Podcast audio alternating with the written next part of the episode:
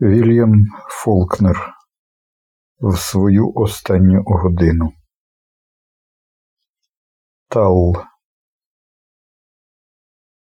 була вже майже північ, і починався дощ, коли він розбудив нас.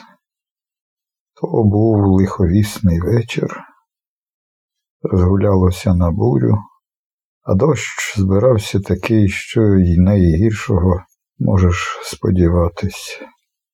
Поки встигнеш нагодувати худобу, вернутись у хату, повечеряти лягти. Аж це прибіг запряг пібоді. Коні в милі, порвана упряж волочиться по землі, у правого коня хомут між ногами кора тоді й каже. Це Едді Бандрен. Упокоїлась нарешті. Тут же по сусідству кільканадцять осель. Куди міг би приїхати Пібоді, кажу я. І звідки ти певна, що це коні Пібоді? А хіба ж ні, каже вона. Запрягайно краще. Навіщо? кажу я. Якщо вона померла, ми нічого до ранку не зможемо зробити. Та й буря ж насувається. Це мій обов'язок, каже вона, ти тільки запряжи. Але мені щось не хотілося. Та ти сама зміркуй. Якби ми їм були потрібні, вони б покликали, і ти ж навіть не знаєш, чи вона таки померла.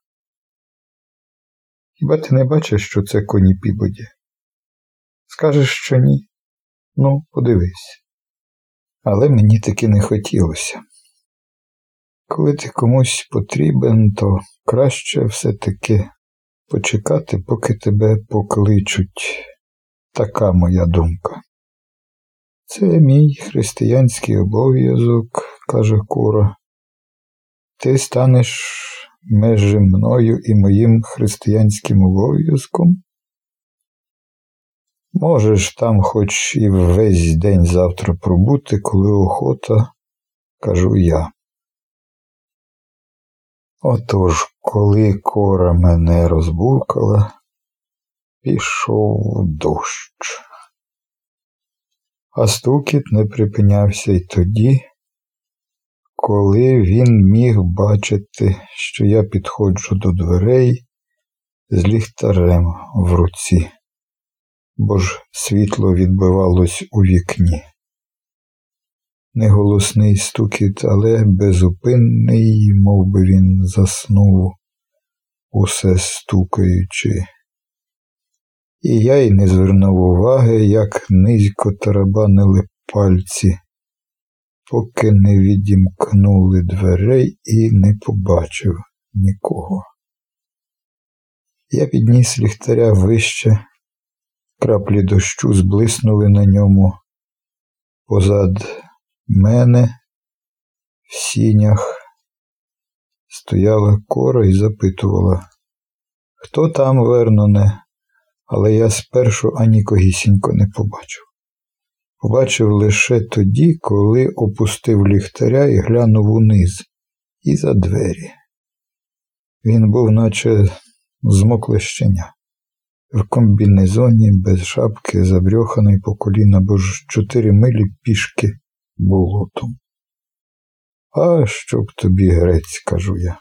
Хто там Верноне? питає кора. Він звів на мене погляд, очі круглі й чорні посередині, як у сови, коли блимнути їй о морду світлом. Ви ж пам'ятаєте ту рибину, каже він. Заходь сюди, кажу я, що сталося, твоя мама. Верно, не, каже Кора. Він стояв боком у темряві за дверима. По ліхтарю порощив дощ, сичав на нього. Я вже боявся, що його ось ось розіб'є. Ви там були, каже він, ви бачили. Тоді й кора підступила до дверей. Заходжи сюди з дощу, каже вона, втягуючи його всередину, а він усе не зводить з мене очей. Виглядав він, ну, геть, як змокле щеня. Я ж казала тобі, каже Кора, я ж казала, що це сталося. Іди запрягай. Та він же нічого не сказав, кажу я. Він дивиться на мене. Вода з нього. Капотить на підлогу. Він доріжку зіпсує, каже Кора. Іди запряжи мулів, а я візьму його на кухню. Але він ухилявся, вода капотить з нього, очі втуплені в мене. Ви були там, ви бачили, як вона лежала. Кеш хоче забити її цвяхами, а вона ж лежала там на землі. Ви бачили це, бачили слід у багнюці. Коли я сюди виходив, дощу ще не було, то ми можемо встигнути назад. Хай йому греться. Але мене аж морозом обсипало від цих слів, хоч я її не знав ще. А от кора знала. Зараз же запрягай, каже вона. Йому просто в голову вдарило від горя і переживань. А таки обсипало, хай йому грець. В ряди годи людині доводиться помізкувати. Про всі ці знегоди і болесті світові, як воно тебе може огріти не від звідки, мов блискавка.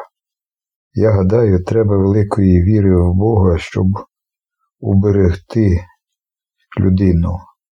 Хоч іноді мені здається, що кора трохи занадто вже завбачлива, коли намагається відсторонити всіх інших і стати найближче до тебе. Але коли щось отаке трапляється, я гадаю, вона має слушність. Тоді треба чинити, як обставини підказують. І це мій добрий талант, гадаю, що у мене жінка, яка прагне жити у праведності чистоті, якщо вірити її словам. В ряди годи людині доводиться помізкувати над цим. Правда, не часто, і це добре. Адже Господь велить нам робити, а не розважати надміру, бо мозок у людини, мов той механізм, він не витримає цього громаддя мук. Найкраще, коли все йде своїм усталеним строєм, коли ти виконуєш свою кожноденну роботу і не натруджуєш себе більше, ніж то конче треба. Я вже не раз казав і скажу знову, що це ж і причина з дарлом. Він забагато сушить голову. Кора слушно каже, що йому тільки одного треба жінки, яка привела б його до ладу. А я коли думаю про це, то доходжу висновку, що як чоловікові може зарадити тільки одруження, справи його кепські. Але Кора, гадаю, таки слушно каже, що Господь лишень задля того і створив жінок, що чоловік сам не бачить власного добра. Коли я з мулами підходжу до хати, вони сидять на кухні. У неї хустка поверхнічної сорочки, в руках парасолька і біблія, загорнута в цирату, а він сидить на перекинутому відрі біля пічки, де вона його посадила, і вода з нього скапує на оцинковану бляху. Я нічого не можу з нього витягти, він одно товче про ту рибину, каже вона. Це кару таку наслано на них. Я бачу руку Господню на цьому хлопцеві. Це кара і пересторога Енсові Бандрину. Дощу не було, коли я виходив, каже він. Я пішов. Я був на дорозі, і вона лежала в поросі. Ви бачили її. Кеш хоче забити її цвяхами, але ж ви її бачили. Коли ми туди доїхали, дощ лив страшенний, а він сидів напередку поміж нами, закутаний у корену хустку. Більш нічого він так і не сказав, тільки сидів там, а кора тримала над ним парасольку. В ряди годи кора уривала свій спів, щоб сказати Це кара Божа Енцові Бандрину, нехай покаже йому, на якій він стезі гріховній. Тоді знову починала співати, а він сидів поміж нами, трохи нахилившись уперед, наче кваплячись перегнати мулів у своєму поспіху. Вона лежала отаму, каже він, але як я зібрався і пішов, почався дощ. Отож я можу піти відчинити вікна, бо кеш ще не забив її цвяхами. Було вже геть з півночі, коли ми загнали останнього цвяха і зовсім близько до світанку, коли я повернувся додому, розпряг мулю і знову ліг спати, а на подушці поруч лежав корен нічний чепець. І щоб мене грець побив, коли я й тоді не чув, як кора виспівує, і не бачив, як хлопець сидить поміж нами, нахилившись уперед, наче обганяючи мулів, як кеш ходить туди-сюди з пилкою, і Енс стовбичить опудалом, немов бичок, що загруз по коліна у ставку. Хтось прийшов і вже вигріб усю воду, а він цього і не зауважив. Вже майже світало. Коли ми забили останнього цвяха і занесли труну в хату, де вона лежала, на ліжку. Вікно було відчинене, і на неї знов завівало дощем. Малий двічі відчиняв вікно, а сам на силу на ногах стояв, так спати хотів. Кора каже, що обличчя його було як у того тутешнього різдвяного стовпця, закопаного в землю, а опісля викопаного. Аж нарешті її таки поклали в труну і забили віко, і йому вже не треба було відчиняти для неї вікно. А вранці його знайшли на підлозі. Сорочина на ньому була задерта, і спав він, мов зморене теля. А верх труни був весь поколупаний, і в останньому отворі стирчало зламане новеньке кешеве свердло. Коли зняли віко, побачили, що дві дірки вгородились їй у саме лице. Якщо це кара Божа, то несправедливо. Бо ж у Бога є й поважніші справи. Мусять бути, бо он Енцові Бандрину тільки одне обтяжувало життя це він сам. Але хоча люди говорять про нього погане, а все-таки собі думає, що він не може бути аж настільки зіпсутий, інакше він би сам себе так довго не витримав. Несправедливо це. Щоб мене грець побив, якщо це справедливо. І не поможе тут те, що він сказав страждущі, немовлята, прийдіте до мене. Кора сказала Мені судилося терпіти тебе, бо так вирішив Господь Бог.